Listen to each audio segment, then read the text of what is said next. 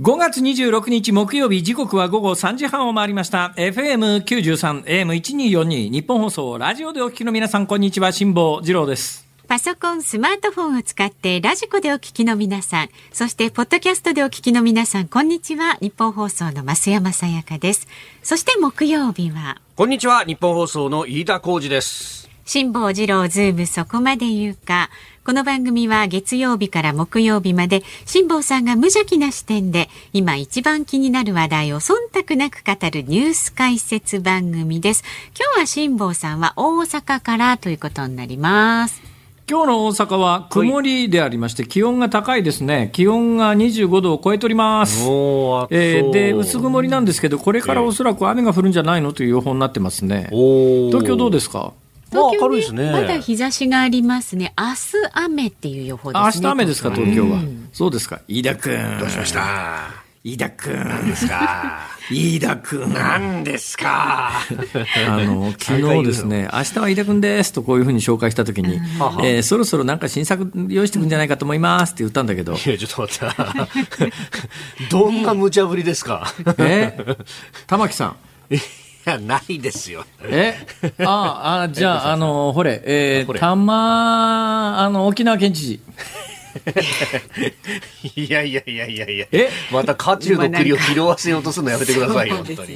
あれ？あれゼレンスキーですって言わないんだ。それ後でやるからね。えしかも。あ、そうですか。わかりました。しかも辛坊さん肝入りじゃないですかね。え？差し替えてそれにしたんじゃないですか。そんな、そんなどうしてもやりたいっていうほどのネタでもないんだけどさ。でも、なんかあれだよね、最近ワイドショー見ててもさ、はい。円安の4300万、4600万の話とかさ、この話ばっかりであれだね、なかなか新作出てこないね、このところね。ねえ、この番組で辛坊さんがあの4600万のあの話したのも記事になったりしてますからそうね。そう。え、そうなの？そうそう、なんか某スポーツ新聞が記事にしてましたよ。それを僕見かけました。あ、そう。うん。いや、もう最近なんだかね、前はちょっとぐらい興味があってですね、あの、そうやって記事にしていただけるとありがたいなと思いながら見ることもあったんですけど、はなんか最近あの、いろんな感覚が麻痺してきてですね、今日なんかもう本番前にですね、衝撃の事実が判明してですね、すっかりやる気がなくなっちゃったんですよ。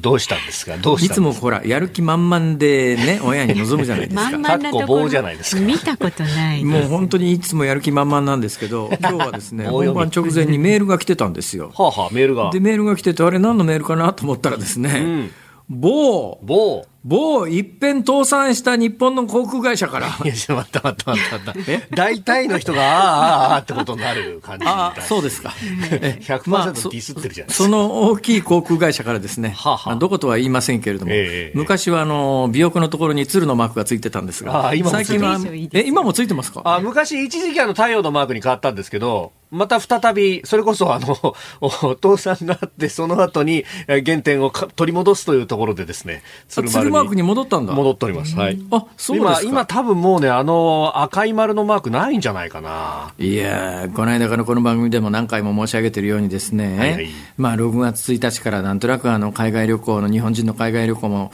だいぶ緩和されるよねって、昨日も鳥海さんが来て、そんな話をしているときに私はですね、えー実は内心うっしっしと思いながら、あの、お盆のハワイ旅行予約しちゃったもんね、みたいなことをこうはい思っていたんでありますよ。はいそしたらですね、その鶴のマークの航空会社から本番始まる直前にメールが来てですよ。はい、どうしました？あなたの予約した、えー便は欠航になりました。えー、えー、えー、だろえ、それに合わせてさ、俺ホテルルとか取ってんだよ。どうしてくれんだよ、これ。え、だ、代わりの便はないんですか？代わりの便がですね、向こうがプッシュしてきてるのが翌日の便なんですけど、いや、こっちホテルの都合とかあるから、翌日に振り返られても、困るじゃないですか。困りますねそれも私一人ならともかく、家族全員分ですからね。そうっすね。そうっすこね。のタイミングでお盆のだよ、予約の便を欠航にするって、飯田君、はい。ふざけんなよ。いや、大変申し訳ございません、お客様。どういうことだよ、これ。と言ってやりたい気持ちは山々なれど、なれど。えー今のところですね、連絡するにもですね、ええ予防線を張り上がって、私のところに来たメールに書いてあった文言を読むとですね、はいえー大変あのメールが錯綜してつながりな、つながりにくくなっておりますので、ネットで作業を、これで承諾するしないのボタンを押してください。ふざけんなよ、これ。そう、すごい電話込んでるんですよね。どうなってんんだよ、これ、飯田君。いや、大変申し訳ございませんお客さん。この、この鶴丸原子校。あ、あ、あの、あれですよ。来週月曜日に番組来るでしょ？そしたら、はいはい。あの、あの、シチューのカウンターが、この会社のものすごく近くにあるから。ね。本当だよね。ね。とりあえずあそ、こに行ってみる？この間でもね、相談してあそこの前通りかかった時にね、はいあの入り口の前で、あどう見ても一見クレーマーっぽいおじさんがだね、はいあの警備の人に叩き出されてるのを目撃してしまいましてですね。叩き出された。あれを見てると、いやー、なんかこれでクレームね、言って、だけど結構だからしょうがねえだろって言われてですね、なんか二言三言言って、警備の人に叩き出されるのも嫌だなとか思うじゃないですか。まあ、礼儀正しくちゃんとそうですよね、お伺い。その叩き出されてるところをこうね、某週刊誌とかにまた。え週刊嘘つき、このインチキクソ文春の、こらこらこらこら嘘ばっかり書きやがって、こらみたいな、そこですか？俺が火に油注いだみたいになっちゃう。ええまあ、しょうがないですね。まあ、一応そういう反応することにもパターン化しておりますので、ええもう決まっておりますから。はい。いやー、でもそれは、な、何が理由ですかね、本当ね。いや、でも普通、お盆の便を結構にするか、いや、そうなんですよね。しかもほら、だってそこは青い方の航空会社がですね、オール2階建てのやつを投入するぐらいのドル箱路線ですから、そこでそんなことするんだなっていうのがね。いや、ちょっとね、だから、本当なのかどうなのかも含めてね。ええええええだけど連絡しようにもだね、はい電話番号の連絡の番号が書いてあるんだけど、そこにちゃんとあのもういっぱいですから、かけてもかかりませんみたいなことが書いてあると、ですね、ええ。かける気力も失って、島田さん、そういうの VIP の裏番号とか知ってるんじゃないですか？いや、私ね、そういうのをやらないタイプなんですよ。おー、だからなんか裏からプッシュすりゃなんとかみたいな話があるじゃないですか。ええで、まあ、あえ。えの、知り合いの知り合いの知り合いの知り合いのぐらいのところからさ、なんかそういう話も人生においてゼロではないんだけど、もうやらないんで、そういうの嫌いなんだよ、俺。おー。だからもう全部正面から言ってね、撃破されちゃうんだよね。撃破されちゃうんでだ正面から言って撃破されないと、はい。ほらあの、知識が得られないじゃない、普通の人がこういう状況になって、こう対処したときにこうなるっていうのがわからないで、確かにそれ体験として語れないですよね。で私なんかはっきり言ったって大金持ちですから、まあそんなもん別に気にしないでね、あの札束をこう束ねて横面をベンベンベンと張りゃですね、解決するんだけども、だけど、はい。それをやってしまったら世の中のことが分かんないじゃないですか。だから世の中の普通の人がこうね、辿るプロセスを一個一個辿っていくとはい、本当腹立つことあるよね。いやいやいや、いろんな壁にぶち当たりますけどね。うん全くだよ。いやー、それ不可解ですね、しかしね。ええその不可解といえばですよ。この間から私ね、すごい気になってることがあってね、どうしました？まあ、これ、最近の昨今の話でもないんだけど、はい。昔、あの街中で一人で大声出して歩いてる人って、そんなにたくさんはいなかったんだけど、昨日も目の前から来た2人が連続でですよ、1人女性で1人が男性で、はい。すげえでっかい声で喋りながらこっち来るんだ、歩いてくん。だよ、1人なんだよ、これなんだろうと思ったら、昔と違ったあれだよね、あの、はい。つ耳、イヤホンとマイクと一緒になってるやつあるじゃないですか。で、スマホ胸のポケットに入れて、あの、はい。イヤホンマイクみたいなやつで、だから本人は、だから電話の先には誰かいるわけですよ。電話の先に誰かいるんだけれども、街歩いてるこっちの側からすると、目の前から来るお姉さんがだよ、綺麗なお姉さんが、なんかすげえでっかい声で一人で喋ってんだよ。で、ぎょっとして、ええええあええ。あーで、耳にイヤホンさしてるの見て、あ、あー通話中なんだっていうのが、昨日立て続けに2つあって、今日も、今日も今日とて、今日も今日と。今日も私もですね世の中の動きを、ね、見なきゃいけないから、まあ、横面べんべんべんってはりゃあですよ、自宅からヘリコプターでここまで来られるやつを、自宅からヘリコプターで来ずにですよ、だんだん上沼恵美子さんのネタみたいになってきてますけど。京阪電車に乗って、京阪電車から JR の環状線に乗り継いでたよ。ええで JR の環状線もね、大阪の京橋というところから、ね。左回りの電車に乗ればいいんだけれどもで、気がついたら、これもちょっと大阪の人にしかわからないネタだけどもはあはあ、電車乗ってもうすぐ着くかなと思って、ふっと駅名見たら森の宮って書いてあって、逆じゃないあ うわ、逆、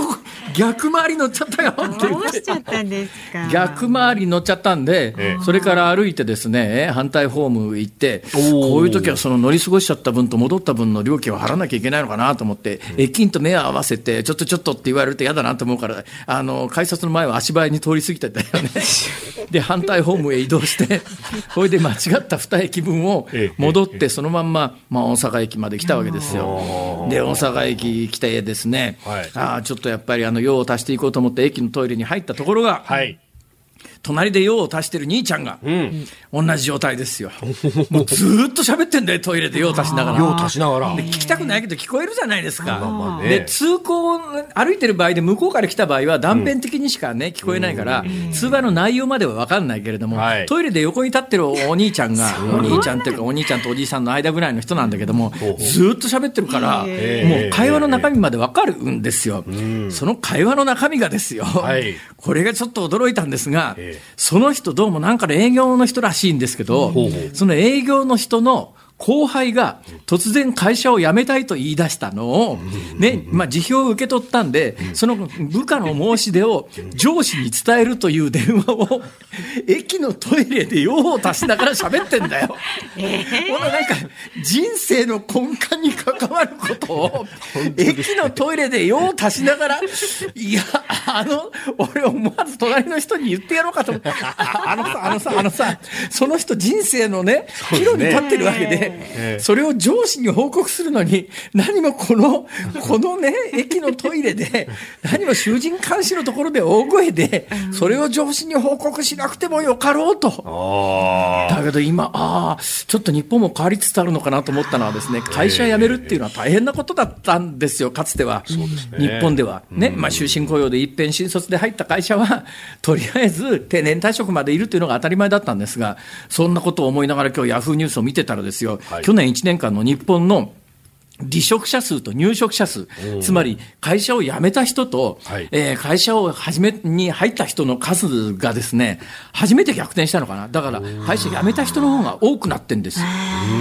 まあ、そういうこともあって、ずいぶん日本、日本で過去ですね、30年ぐらい全く給料も上がらなくなっちゃ上がらなくなっちゃった理由はいろいろあるんですが、一つの理由はですね、日本的雇用慣行っていうのもあってですね、新卒で入ったら、とにかく終身の採用、まあ、収入を、最低限の収入を保証する代わりに、はい。まあ、年功序列でちょっとずつしか給料上がらないけれども、ええ。欧米みたいに会社に不況になったからといってクビにならないよっていう、これがまあ日本の人材の固定化を進めてるというんで、これまあいろいろ議論があるわけですが、はい。でもまあ労働者の側からすればですよ、いつクビ切られるか分かんないっていうのは欧米型の雇用よりも、まあ給料安くても終身雇用の方がいいやって、でまた日本の国の制度もそうなってて、えーとにかくクビにさえしなければ雇用調整助成金で給料に見合ったお金出します、特にコロナ以降ってもうほぼほぼ100%保証しますみたいな形に中小企業の場合はなってるもんだから、会社としても首を切らないし、労働者もまあ、えー将来の日本的雇用雇用慣行っていうのを考えると、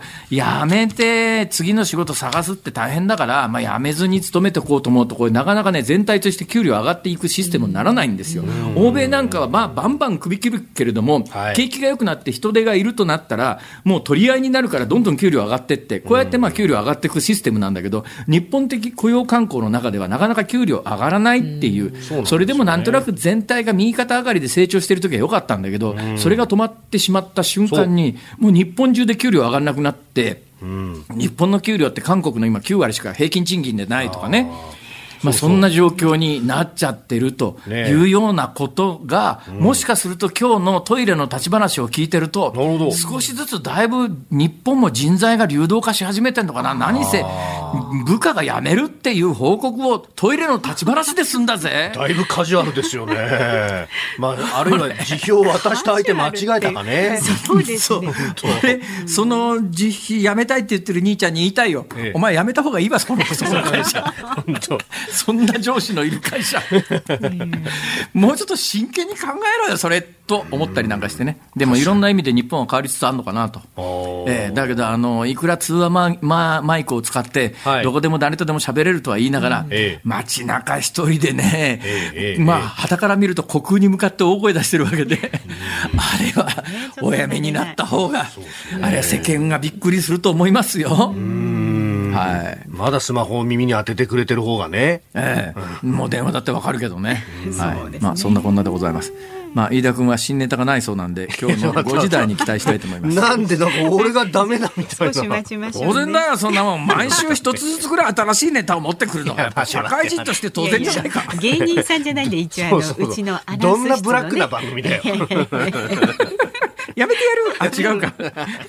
はい。では、じゃあ、株と為替をお伝えしていきましょう。はい、えー、東京株式市場日経平均株価続落でした。昨日と比べ72円96銭安い、26,604円84銭で取引を終えております。新型コロナの影響で落ち込んだし、国内経済の回復本格化への期待から、えー、百貨店や鉄道など幅広い銘柄に買い注文が入ったんですが、一方で、半導体をめぐる業績の先行きへの警戒感から関連銘柄には売りが目立って相場の重荷となったと差し引きちょっとマイナスとなったようです為替は1ドル127円30銭付近での取引昨日のこの時間と比べて40銭ほど円安となっておりますさあ、ニッポン放送、ズームそこまで言うか。この後は昨日から今日にかけてのニュースを振り返るズームフラッシュ。4時台は辛坊さんがセレクトしたニュースにズームします。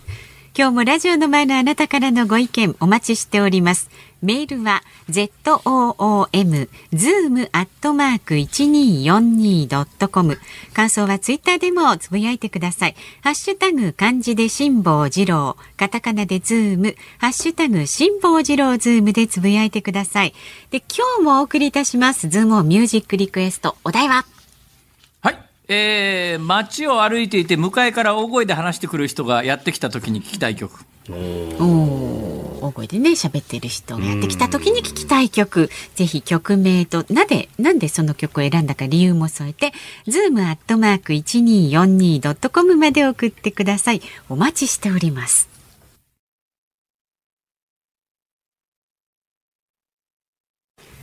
大阪梅田のニッポン放送関西支社と東京有楽町ニッポン放送をつないでお送りしています。ズームそこまで言うか。まずは昨日から今日にかけてのニュースを紹介するズームフラッシュです。中国の王毅外相が今日、南太平洋の島国ソロモン諸島を訪問したとオーストラリアのメディアが報じました。王毅外相はソロモンと4月に締結した安全保障協定について協議するとみられますウクライナのクレバ外相はダボス会議出席のため訪れた会場で記者団に対しロシア軍とウクライナ軍の最も大きな火力の差は多連装ロケットシステムだと訴え欧米に支援を呼びかけました。中国の習近平国家主席は新疆ウイグル自治区を訪問予定の国連人権高等弁務官とオンラインで会談を行い人権を口実に他国の内政に干渉してはいけないと訴えました。ロシアのガルージン駐日大使は広島市が8月6日の原爆の日に開く平和記念式典にプーチン大統領と自身を招待しないことを決めたのは恥ずべき措置だとフェイスブックで批判しました。台湾の最大野党中国国民党は台湾の初代総統蒋介石のひ孫で立法委員の蒋万安氏を11月に行われる台北市長選挙の公認候補として擁立しました。人事院は昨日中央省庁の幹部候補でキャリアと呼ばれる総合職の退職状況を初めて公表しました。在職10年未満の若手が対象で2020年度の退職者数は109人となり2013年度の76人から増加しています。電動キックボードの利用者による酒気帯び運転や歩道通行が相次いでいるとして警視庁は昨日シェアリング事業者3社と関連団体に貸し出し時間の見直しなどの安全対策を要請しました。コンビニ大手のファミリーマートは店舗で処方薬を送料手数料無料で最短翌日に受け取れるサービスを今日から東京都内のおよそ2400店舗でスタートしました。デンソーの子会社のデンソーウェーブは長方形の QR コードを開発したと発表しました。従来の QR コードでは対応できなかった細長く狭い場所にも印字ができるのが特徴です。夕張メロンの初競りが今日札幌市中央卸売市場で行われ2玉で300万円の値がつきました。コロナ禍で観光需要が落ち込んだ2020年は2玉12万円。去年は例年並みの2玉270万円で落札されました。はい、えー、いつもではないですけれども、たまたま、うん、今日はどれを解説しようかなと思ったような時にですね、はい、えー、このズームフラッシュで増山さんがざーっと読んでくれた後に、増山さん、うん、この中であの解説聞きたいニュースはどこどれですか？とこう聞くことがあるんですよ。うん、で、それに基づいて解説することがあるんですが、はい、今日は飯田君、飯田君が解説したいのはどれですか？ちょっと待って待って待って。飯田君が解説したいのはってのはおかしいでしょ。え、どうして？なんで、なんで解説するボールまで僕に渡ってきてるんですか？何を言ってんですか、まあ、週に1回の出番なんだから。いや、待って待って待って。この番組、看板辛抱二郎って書いていやいやいやいやいや、看板だけでいいや、もう。いや、ちょっと、いくらなんだ飯田君、どのニュースが好きですか？いやいやいや、中国の王毅外相がソロモンをね、訪問したなんつって、これ、クワッドやった後にですね、喧嘩売ってきてるなという感じがね、ものすごくわかるなと。ソロモンについては、はい、私、あの、前語ったことがありますが、私の本当に古い知り合いで友人がですね、えー、えー、若い時に青年海外協力隊員を、あの、志して、はい、えー、ソロモンの首都、首都はホニアラですけれども、はい、首都はホニアラですが、我々日本人にとって、えー、あの、えー、ソロモン諸島と聞いてすごい思い出すのは、これがいい、不思議なことに飯田君も思い出しちゃうんだけど、あれだよね、ガダルカナルですよ。ガダルカナル島ですよね。ねガダルカナルという、まあ、ガ島みたいな言い方することありますけど、ガダガダルカナル島、日本人が、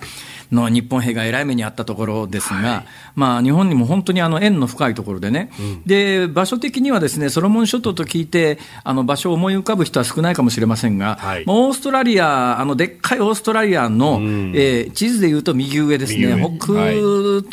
の、はい、いや、オーストラリアからすると太平洋の玄関口っていうか、出入り口に相当するところで、はいで、人口がですね、ええ。えー、68万人ぐらいかな、あの人口規模でいうとですね、面積も多分日本の東北の県2つ分ぐらいの面積しかないんですよ、全部の島の面積合わせてね、人口も島根県とほぼ同じぐらいですよ。それでまあ一つの国で、国自体はちっちゃくて、はい、まあ、いや、まあ、軍隊もあるんだかないんだかぐらいのレベルの国なんだけど、でもソロモンにここまで影響力を中国が持ってくると、オーストラリアにしてみたら太平洋の入り口みたいなところも、中国にがっと蓋される形になりますから、それはちょっとオーストラリアはたまったもんじゃねえよなっていう、そうこのソロモンに関して言うと、私の古い友人が昔、青年海外協力隊で、ね、ガダルカナルに派遣をされて、はい、首都のホニアラにも行って、それで日本政府から命じられた、えー、あの青年海外協力隊員として派遣された名目が、はい、ソロモンに日本のテレビ技術を教えるんだと。で彼はあの大阪でテレビのプロダクションのディレクターをやってましたから、はい、でソロモンの人たちにテレビのノウハウを教えるために、うん、あの燃えていったわけですよ。うんうんうん、そしたら彼からいきなりあの泣きの手紙が届きましてね、当時はまだメールじゃなくて手紙の時代ですよ。はい、手紙を読んでみたら、辛坊さん、かくかしかじかこういうわけで、あの今でも青年海外協力隊員にはですね出航前に天皇陛下から恩師のタバコみたいなやつが、菊の紋章入りのタバコが、当時、今さすがにもうこの時代だからないかもしれませんが、当時はそれが配られたんですよ。恩師のタバコみたいなやつが。それをもらって、意気揚々とソロモン諸島に行きました、うん、彼から手紙がやってきました、うん、辛坊さん、テレビ技術を教えに来たのに、ソロモンにはテレビがないんです。嘘でしょ、本当、実はです、笑い話みたいな、この話、2回目ですけどね、ごめんなさいね、まあしかし、このソロモンっていうのはそういう場所で、ちっちゃい国なんだけど、ここは中国の影響力がこれ以上増えるのは、われわれ日本の安全保障上も非常に大きな問題である。はいいうことは指摘しておくくらいで時間が来ちゃったぞ、はい、そうです。ズームフラッシュでした。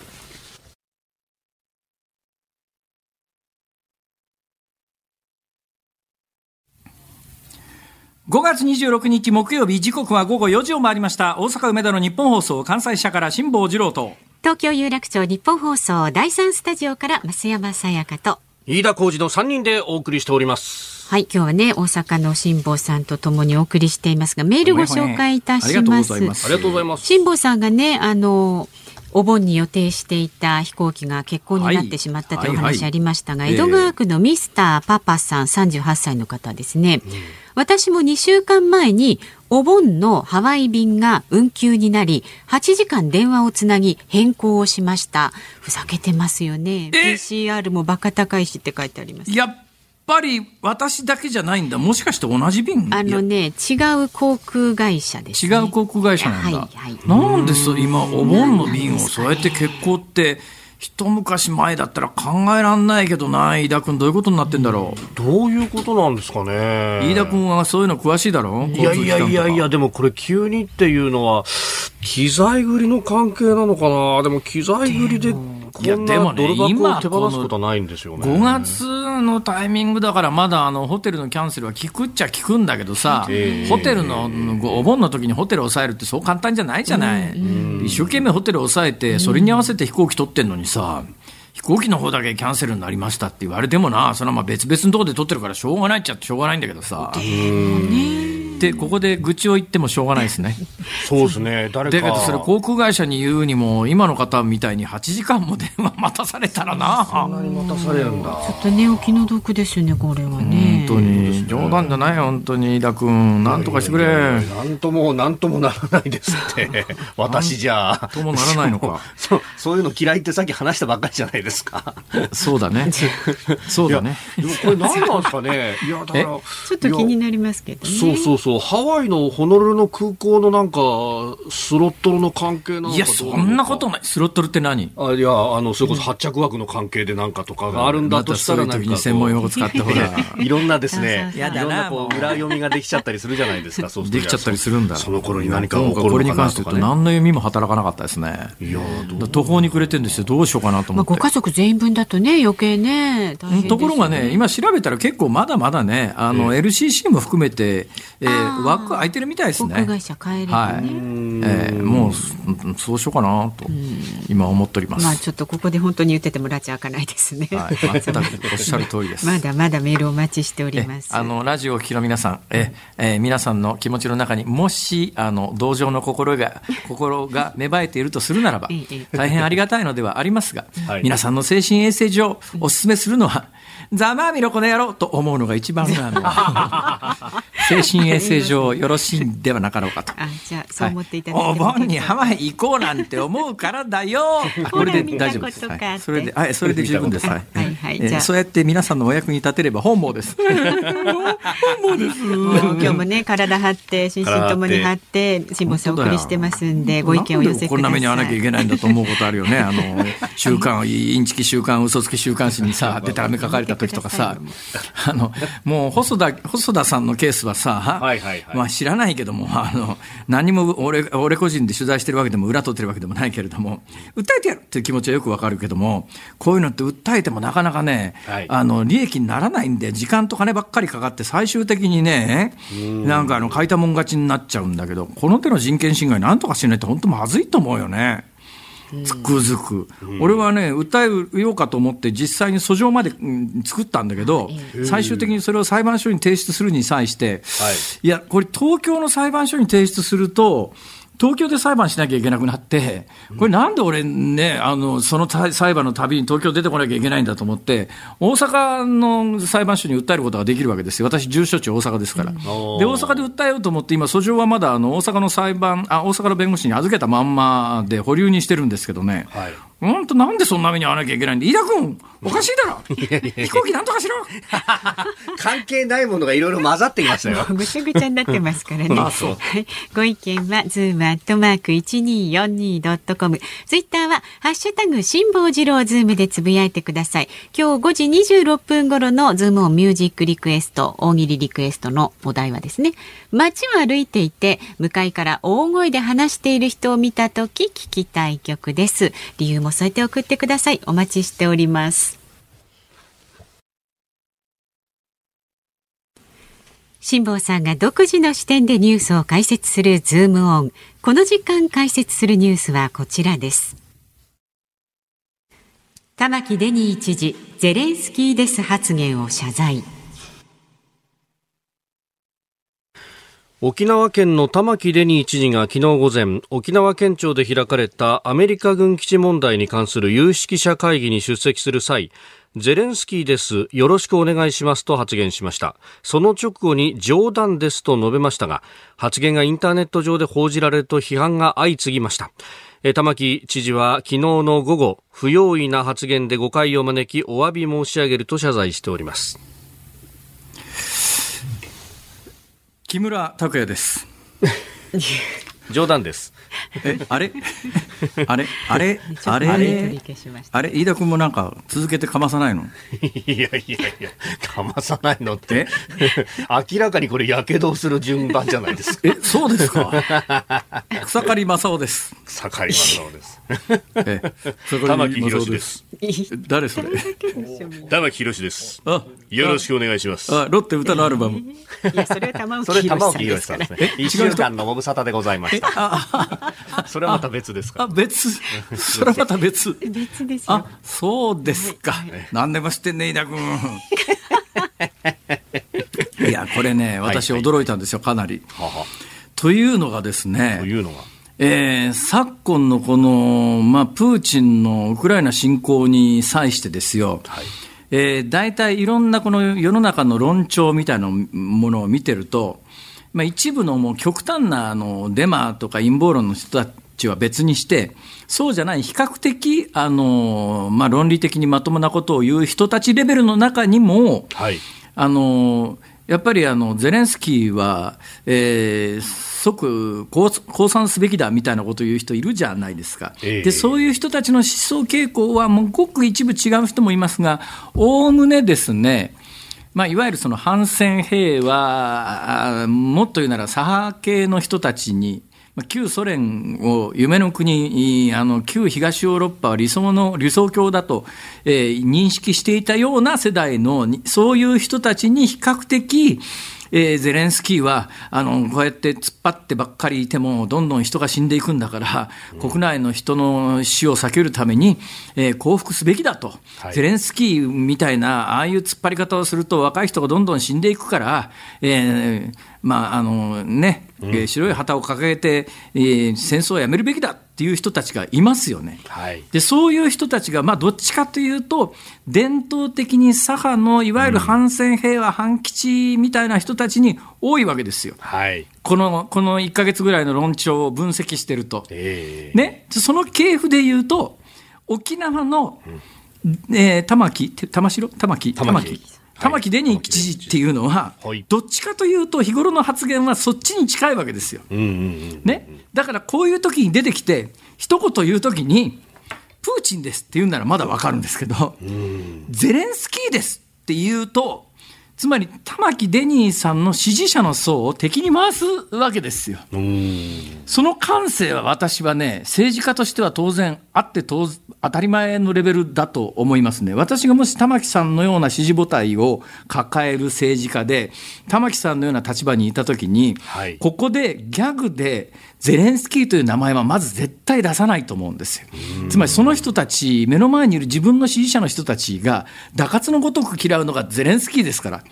だからゼレンスキーを名乗っても、政治的にはプラスではないという判断が、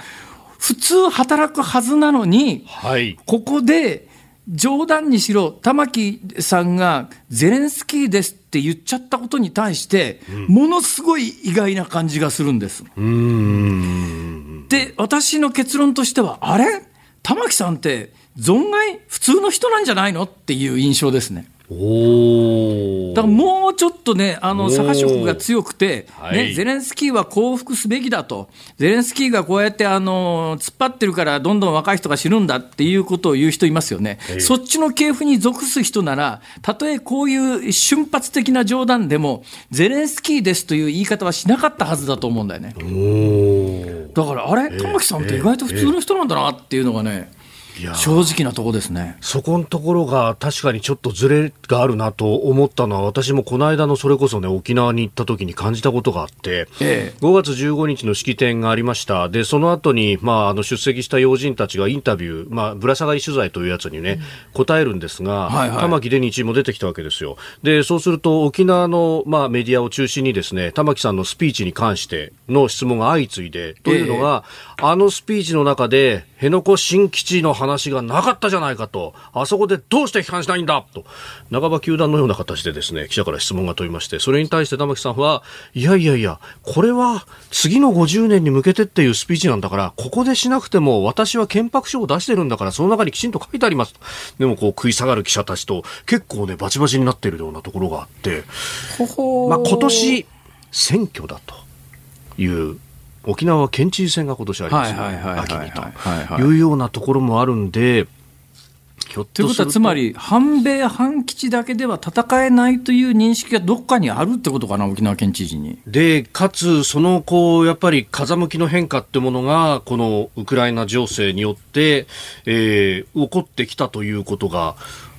明らかになってるのかもしれないなあまあねあの、まともにものを考えられる人なら、沖縄って基地があるから平和が保た保たれてるんだろうっていう見方も当然あるわけで、もちろんね、ね、そこの負担が重いよっていうのは、あの沖縄の人たち、そう当然思うと思います、まあ、反米、反基地だけで、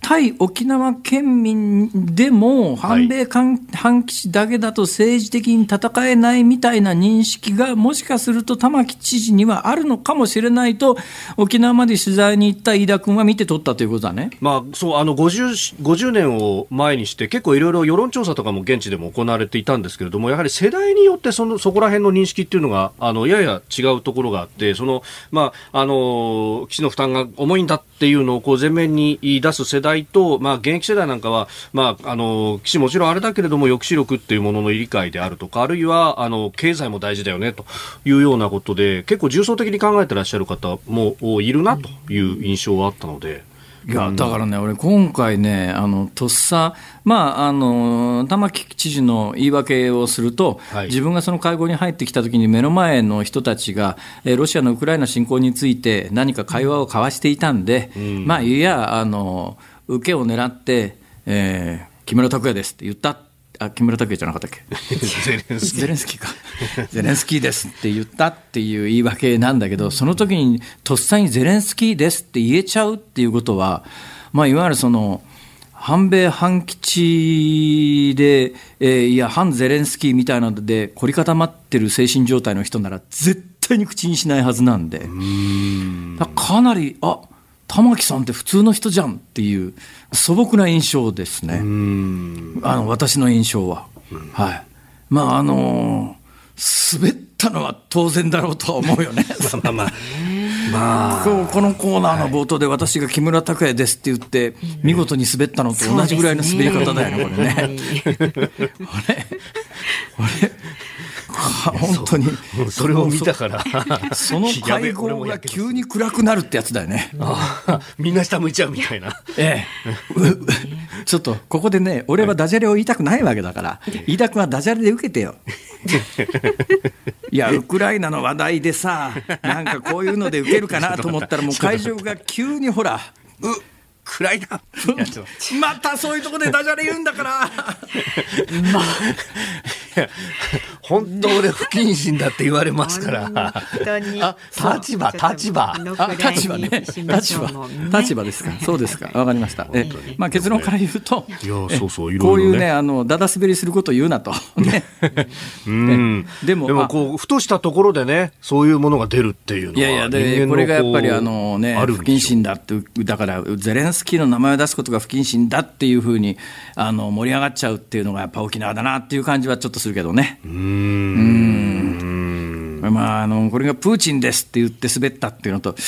らもしかすると沖縄だったらプーチンですって言った方が受けが良かったのかなとか思ったりとかね、いろんなこと考えたりなんかする、まあ、そんな状況の中で、さて、ウクライナ情勢です。はい、はい、その前にですね、電車の情報が入りました。はい、はいはい、人身事故の影響で運転を見合わせていた JR 川越線が、先ほど4時5分ごろ、全線で運転を再開しました。ただ、この影響でダイヤの乱れが出ていますので、ご利用の方はご注意ください。さあでは続いて解説するニュースはこちらです。ウクライナ国防省がロシアの軍事作戦が最も活発な段階と述べる。ウクライナ国防省の報道官は24日、ロシア軍が攻勢を強めている東部戦線について、全面侵攻が最も活発な段階に入ったと述べ、これまでで最も攻撃が激化しているとの認識を示しました。地元メディアによりますと、ロシア軍は東部ルガンスク州の要衝、セベロドネツク市近郊にある3つの町を制圧したということです。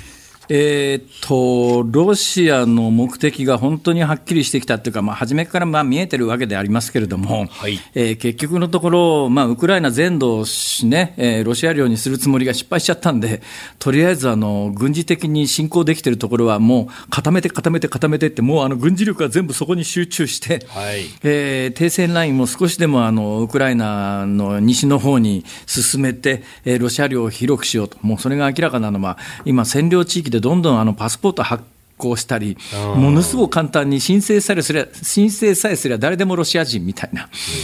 人の国勝手に攻め込んで、大砲と銃で攻め込んで、領地広げて、占領地を自分のものだって言って、そこに住んでる人間に国籍与えるって、これ侵略以外の何者でもないんで、当初戦争が始まる前、え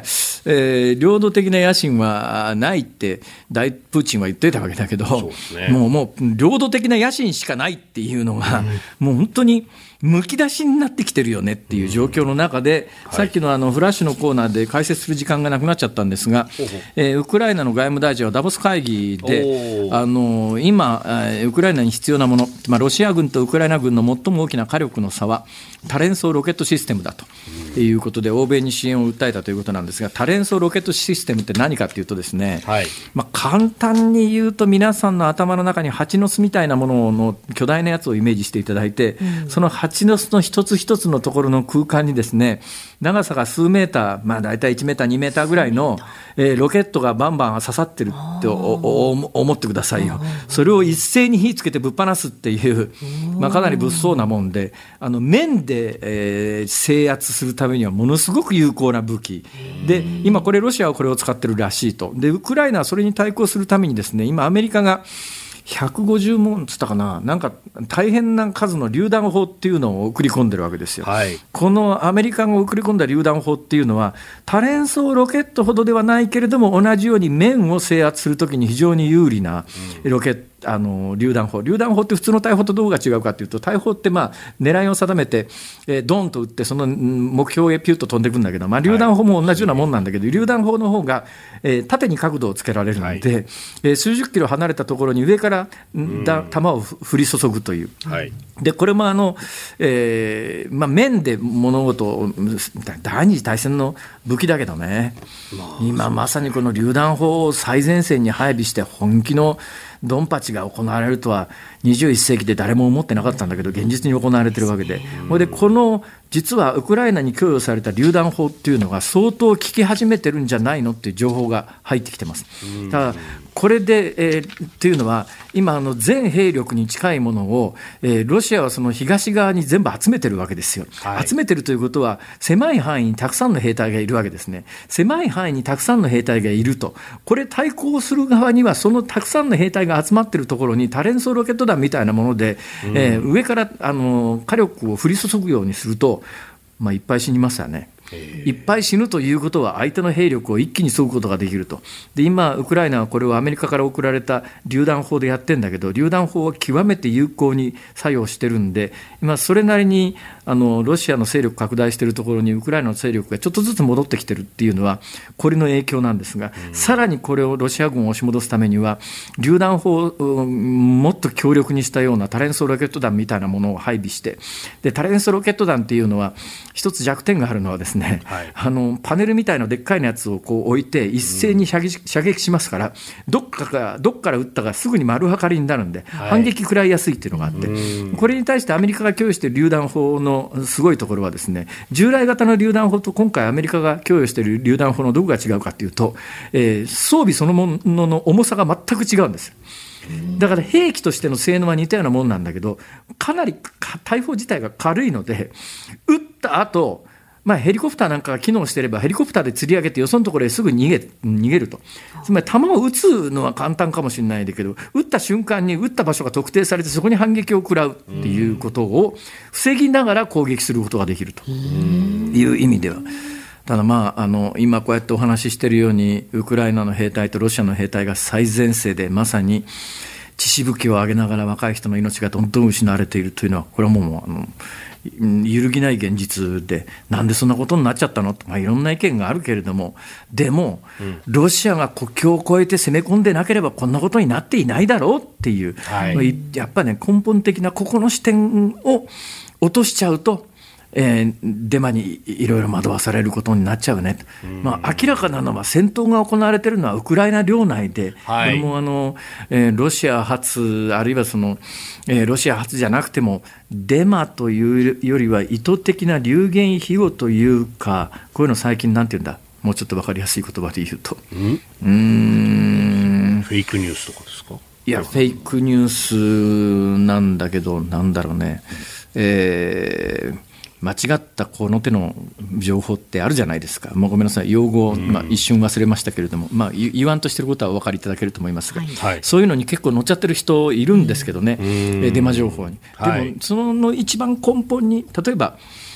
典型的な今日も、今日聞いて、えっっていう話があったんですが、今日はあるインタビューを受けてるんですよ。で、そのあるインタビューを受けるために、私、今日実はスカイプ通じて分かるように、はい、珍しいことにスーツにネクタイじゃないですか、ね、実はここに来る前に、ちょっとしたインタビューを受けてたんですが、そこのインタビュアーの人が、はい、下さん、この情報についてどう思いますって聞かれたんです。ええ、何ですかって言ったら、あの知床の観光船、沈みましたよね。あれ、ロシアの潜水艦が撃墜撃沈したっていう情報がネットで飛び交ってんですけどって言って、ええー、私も思わず、ええー？それは100%ないと思いますって言ったんだけど、はい、ないことを立証しろって言われると、これ、これそれなりに難しいよね。そうですね。これ絶対ないよ、そら。絶対ないと私は断言しますよ。うん、99.999じゃなくて100%ないんだけど、はい、だけど100%ないということを立証してみろって言われたときに、え？私もうって詰まったんですよ。そこから先に。どうやってこれ、じゃあそうやって信じてる人たちに、はい、そうやって信じちゃってる人たちに、どういう言葉をかけたら、いや、それは絶対デマだよっていうことを言えんのかなって思った時に、まあそこまで立ち悪くないけれども今回の知床の事故に関してもメディアがかなりのデマをいっぱい流しているという状況を見ると、このなんでこれとこれがあの100%のデマでこれが99%嘘のデマ嘘のほぼほぼデマ情報でいやこれは角度50%ぐらいの情報なんだろうっていうのがまあ、まあ、私も飯田君も増山さんも正直わかるよね。だけど、それ分かんない人たちに、じゃあなんでロシアの潜水艦が知床の船を撃沈したしてないって証明できるんですかってこう言われた時に、私もぐって詰まったんですけどね。まあ、でウクライナに関して言うと、その手の,、まあ、あの意図的なデマ情報って山ほどありますけれども、原点に帰るのは、戦闘が行われているのは、ウクライナの領内で行われているわけで、えー、ロシアがウクライナに侵入してなければ、今回のことは起きていないんだっていう、もう大前提に立ち返れば、はいこれはもうあの出てる情報の中でデマだよっていうことが分かるっていう、まあ、情報ってそういうもんなのよっていうことも含めてね、お伝えしなきゃいけないっていうことは山ほどあるなと思ったんですが、えー、本来そんなことを言おうと思って喋り話した喋り始めたんじゃないけれども、私が今日このコーナーで一番最後に何を言いたかったか、飯田君どうぞ。え？ー、わかんないっすよ。あまりの無茶ぶりで。ゼレンスキーです。ズームオンでした。え？ー、ズームニッポン放送辛坊治郎ズームそこまで言うかをポッドキャスト YouTube でお聞きのあなた。いつもどうもありがとうございます。ニッポン放送の増山さやかです。お聞きの内容は配信用に編集したものです。辛坊治郎ズームそこまで言うかはラジオ局ニッポン放送で月曜日から木曜日午後3時半から毎日生放送でお送りしています。番組はラジオの FM93 AM1242 に加えてラジコでもお聞きいただけます。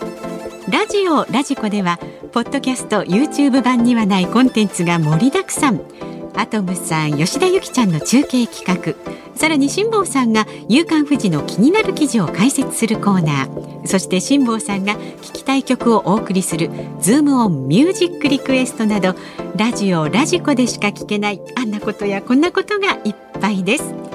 ポッドキャスト YouTube を聞いた後はぜひラジオラジコで辛坊治郎ズームそこまで言うかをお楽しみください。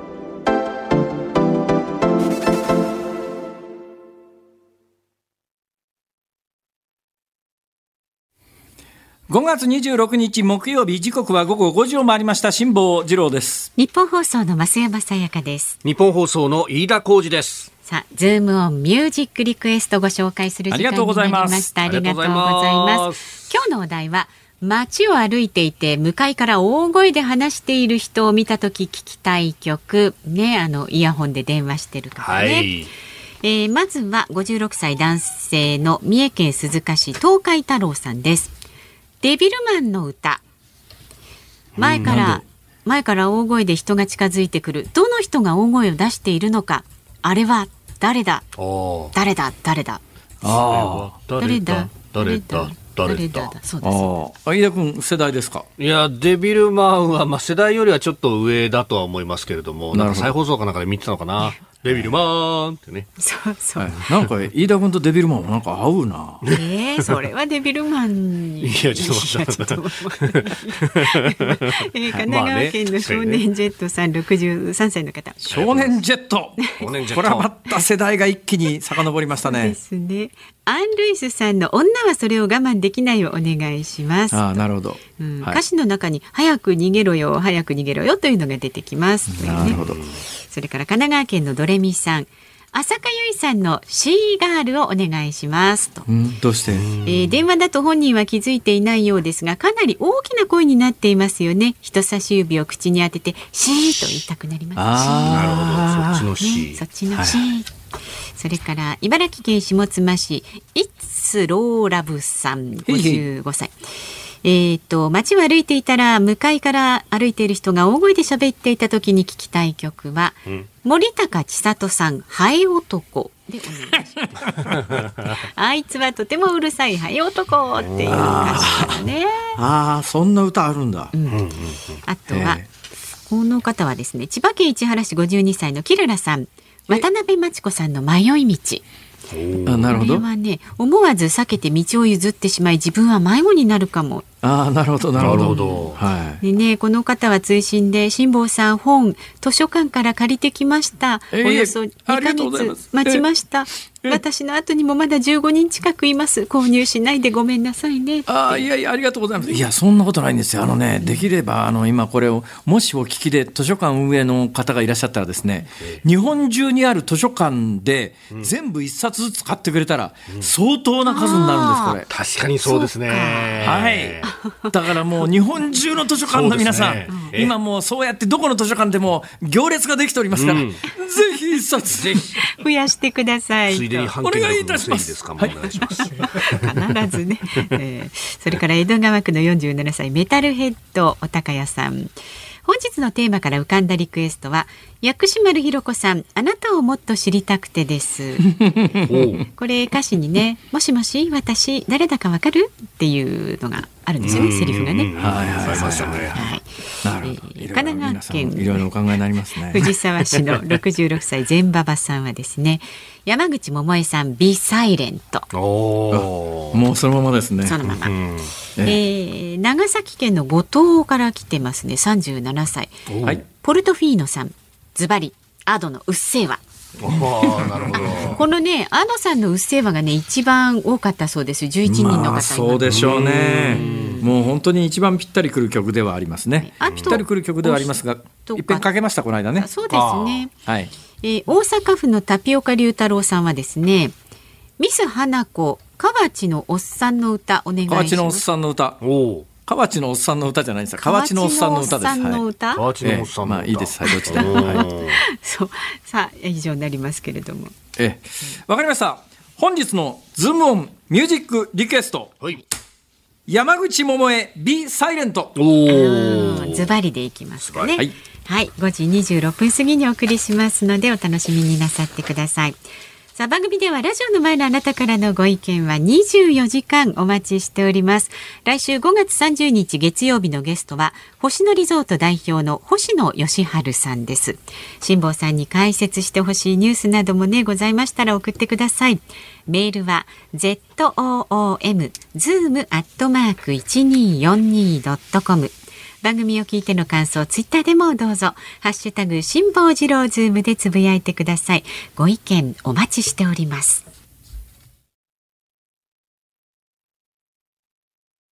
辛坊さんが独自の視点でニュースを解説するズームオン。今日最後に特集するニュースはこちらです。知床観光船、今日引き上げへ。北海道知床半島沖で観光船カズワンが沈没した事故で、専門業者日本サルベージが昨日、水深182メートルの海底に落下した船体を回収する準備を進めました。え今日再び釣り上げ作業船海進に乗せます。そして明日にも網走港に運ぶ予定です。昨日もこの番組で申し上げましたけれども、い。まだにですね、えーどうやって引き上げたか謎で、昨日この番組で申し上げたように、あの船には、サルベージ船には民間の企業なんだけれども、必ず海保の職員、国交省の職員が乗っていたはずだと、申し上げたら、先ほどニュースのコーナーで、国会答弁で、えー海保の職員が3人乗っていたというのが、ややっぱりなっていうか、当然だなということで、おそらく海保の職員が細かく指示を出しながらだと思うんですが。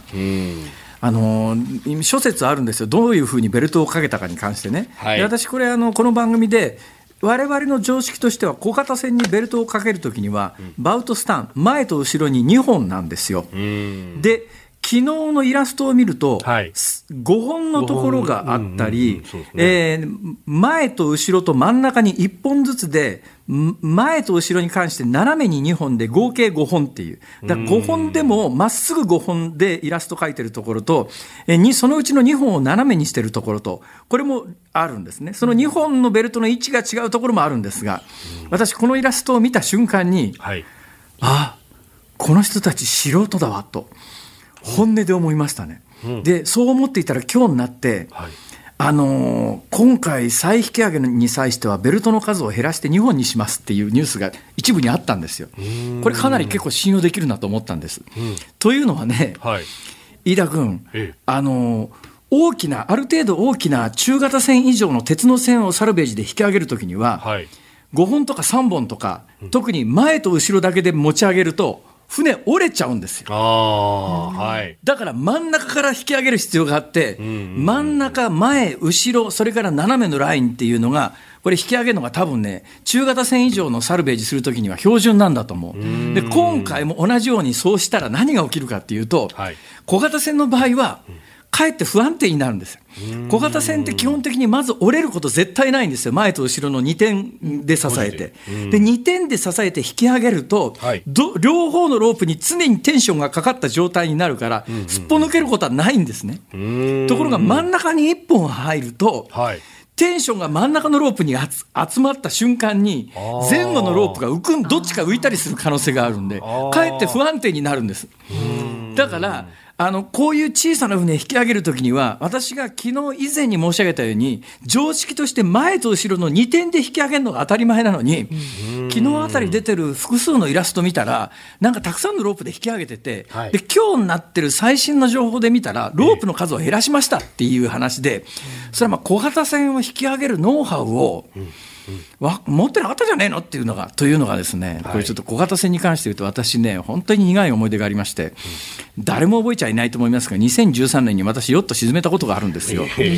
で、その後番組復帰するに際してですよ、はい。その番組で、あの海上保安庁出身の、えー船の専門家と称する人をえースタジオに呼んだんですよ、そしたらその人、なんて言ったかというと、とにかくあの避難の判断が早すぎますと、船というやつは1箇所穴が開いて浸水が始まっても、各駅その他で船って沈没しないようにできてますから、1箇所浸水が始まっただけで、船を放棄するのは間違いですって、堂々と言ってのけたんですが、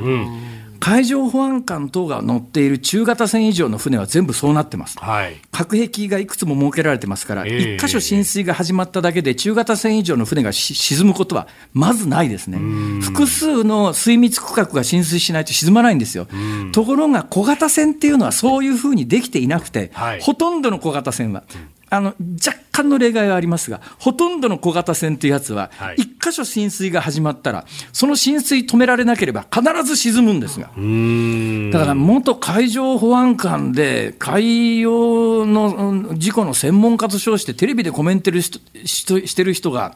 そんな基本的なことも知らないのかっていうのが、私はね、仰天したんですけども、今回のサルベージも、あのロープの引っ掛け方一つ見ても、小型船を引引き上げるノウハウがあったら、こんな引き上げ方普通しないよね。2本のロープで、とにかく軽いですから。だからそれで言うとね、そのロープが2本切れたっていう説があるじゃないですか。はい、少なくとも船の重りで切れたとは、まあ考えられないですね。まあ、そもそも切れたということ自体私はあんまり信用してないんですが、うん、仮に本当に切れたとしても、皆さんがイメージしている、なんか引き上げるときにすごいロープ、ベルト2本に力がかかって切れたっていう感じではなくて、うんその前に多分バランス崩して抜けてますね、これ。吊り上げロープから。それ2点で引き上げないとバランス崩すんですよ、こういうのは。っていうのがね、今回の現場分かってねえんじゃねえのかっていう感じが少なくとも今までの報道を総合するとすごくするんだな、これ。まあ、いずれにせよですね、本当は引き上げてみないと、はい、それからね、今日その某番組のインタビューで冒頭申し上げたんですよ、これもう全くない視点で、私もそう信じてるわけではないということを先に言っときますけども、はい、今回の事故についてどう思いますかって聞かれたんです。うん、ね、うんうん、ここ、これ普通違和感ないじゃないですか。多分これで違和感持つ人なんか世の中で私だけだと思いますよ。多分1万人いて1人かどうどうだろうかって感じです。何が言いたいかというとね、はい、引き上げてどういう事故だったのかというのを検証しないと、本当に事故かっていう話なんです。事件かもしれないっていうリスク、可能性は、さっきのそれこそあのロシアの潜水艦に撃沈されたんじゃないレベルの話ですよ、かっていう話ですよ、私はこれはもう陰謀論で100%デマだと。断定しましたけれども、はい、で同じレベルの話なんだけれども、実行じゃなくて事件の可能性だってないとは言えないんですよ、これ。ね、例えば誰かが意図的に船に細工してたという可能性もゼロ、あんだけ社長嫌われてりゃゼロではないという、つまり、あらゆる、あらゆる可能性を考えて船引き上げて、船がどんな状況だったのか、それでも原因が特定できないケースもあります。だけど、特定できるケースもあります。だから、すべて白紙の状態で船体を引き上げてみて、それを検証して、何が起きたかというのを一つ一つやっぱり検証していかなきゃいけないのに、なんか常に先入観とかデマが先行して、なんなんかあの、バウ船の先の部分が、あの、亀裂が走ったま、ま、まんま運航を始めましたっていう話が、当初あったりなんかするじゃないですか。はい、それ、誰がどうやって検証してんのって話のレベルですよね、そういう証言がありましたっていう、いや、その証言って、音声も変えて、顔もモザイクかけて、本当にその人がそんな人がいるのかレベルの話で、そう考えたときに、さっきの陰謀論じゃないけれども、はい、あの我々の感覚で言って、いや、それはないよね、100%ないよなんだけれども、うん、本当に100%なのかどうなのかって、一つずつ潰していかなきゃいけないことが、うん、あのこの事故に関してたくさんあって、確実なのは26人の方の行方がね、生死も含めて、生死があの死んでる、亡くなってるのが分かってるの方方もいらっしゃいますけど、えー、死者・行方不明合わせて26人にも上る大事故、まあ、これ今、事故と言っちゃってますけど、なんんだということだけが、まあ、あの事実で、そこから先のことは一つ一つ本当は予断なく点検していかなきゃいけないことが山ほどあって、そのためにこの船体というのの引き上げは、とても大切なんだと。うんこれはもう私、力説しておきたいと思います。はい、今日最後のズームをお送りしました。ズームオンミュージックリクエストをお送りしているのは、ラジオネーム、全馬場さん、糸のパパさん、筑波の未来ちゃん、大谷淳さん、二刀流海岸さん、フランク・ホワイトさんからのリクエスト、山口百恵、美・サイレント。はいえー途中ですね、はい4レター 4, 4音の伏せ字があるので、当時話題になりました。はいはい。えーこの4文字は、えーおそらくあなたのが欲しいのです。ためましたね。ええーいやいろんな言葉が頭に浮かんだんですが、ええー結果的にどれも放送に適さないということが分かりましてですねそんな言葉ではないえー自ってちゃんと粛をさせていただきました。はい秋山さんはねおっしゃってますよ、え秋さんは。ー決して下品な言葉ではないそうそうそう4文字であると。そう。ああ辛抱ですね。辛 辛抱が欲しいのです。ちょっとね、うんもういまいち。それでは間違いなくヒットしなかったと思います。そうですね。さあお聞きの日本放送この後はショーアップナイターです。セパ交流戦です。東京ドームから巨人対オリックス戦。解説佐々木和弘さん、実況は煙山光則アナウンサーでお送りします。うん、今日はジャイアンツが菅野、そして、えーオリックスは山崎幸也の先発。ああ、佐々木さんですか。はい何年前かな、もう7、8年、いや、そんなに前じゃないか。あの飛行機乗ったら、隣にでっかい人がいてですね。ほうほうでっかい人だな、どっかで見たことあるなと思ったら、佐々木さんでした。へーはい、まあ、そんなことがね。はい。はい。それだけのことです。明日の朝6時からの飯田浩二の OK 工事アップは、明日は評論家の宮崎哲也さんとお送りいたします。まあ今週はね、えーバイデン大統領の韓国、日本歴訪等々とクアッドの首脳会談と、えーいろいろありましたんで、まあ外交についてのね、えー総括等々を行っていこうと思っております。はい。そしてその後8時からは春風亭一之輔さんとあなたとハッピーお送りしますのでお聞きになってください。はい。えーで一人の女性がこの世に舞い降りてから明日で2万飛び454日ということでして、この日何かが起こるというふうにですね、いやいやいや。担当ディレクターが腕をぐるんぐるん回しています。まあ、明日は8時から。今何を言ってるのか分かんないという方がそれなりにいらっしゃるかもしれませんが一応念のために解説しておきますと、はい。えー一之輔さんの「あなたとハッピー」という番組は一之輔さんと増山さんがお出になってそうですその増山さんと関係のある今言葉だったと。そうですね。いことですね。そのくらいで、うんはい、お上手なところで止めていただきました。アニバで、月曜日はね、このズーム、ゲストは星野リゾート代表の星野佳路さん。お、アフターコロナの旅行業界について伺っていきます。はい。はい。えー、てなことでございまして、今週も本当にありがとうございました。辛坊治郎ズーム。そこまで言うかここまでの相手は辛坊治郎と増山さやかと。飯田浩司でした。また来週